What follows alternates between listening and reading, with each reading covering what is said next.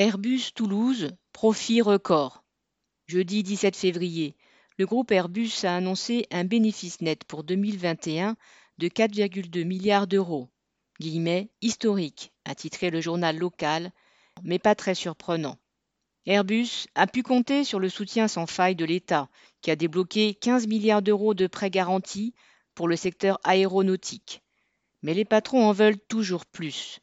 Ainsi, depuis février, les représentants de Airbus, Safran, Air France KLM, ATR, Dassault Aviation, Groupe ADP et Thales se sont mis d'accord sur le développement durable et la décarbonation de l'aviation aux côtés des institutions européennes. Il y a du profit durable à faire. L'avion vert fait baver tous ses profiteurs, surtout quand les pouvoirs publics et l'Europe comptent mettre la main à la poche. Le groupe Airbus a également utilisé jusqu'à la corde le dispositif de chômage partiel, qui lui a permis de payer les salaires avec les deniers publics. Mais ces bénéfices ont aussi été réalisés sur le dos des travailleurs, qui ont subi des milliers de licenciements.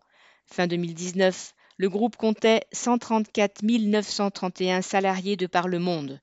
Fin 2021, il n'y en a plus que 126 495 et c'est sans compter les milliers d'intérimaires licenciés et les milliers de sous-traitants entre guillemets remerciés. Il faut ajouter l'aggravation de l'exploitation dans les bureaux et sur les chaînes de montage.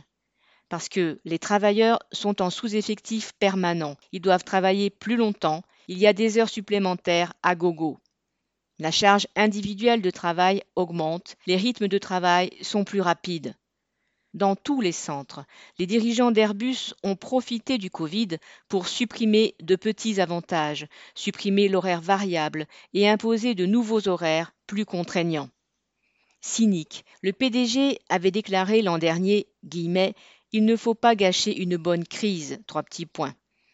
Il en a bien profité, et surtout en serviteur zélé, il a bien fait profiter les actionnaires qui vont empocher plus d'un milliard d'euros. Mais cela ne leur suffit pas.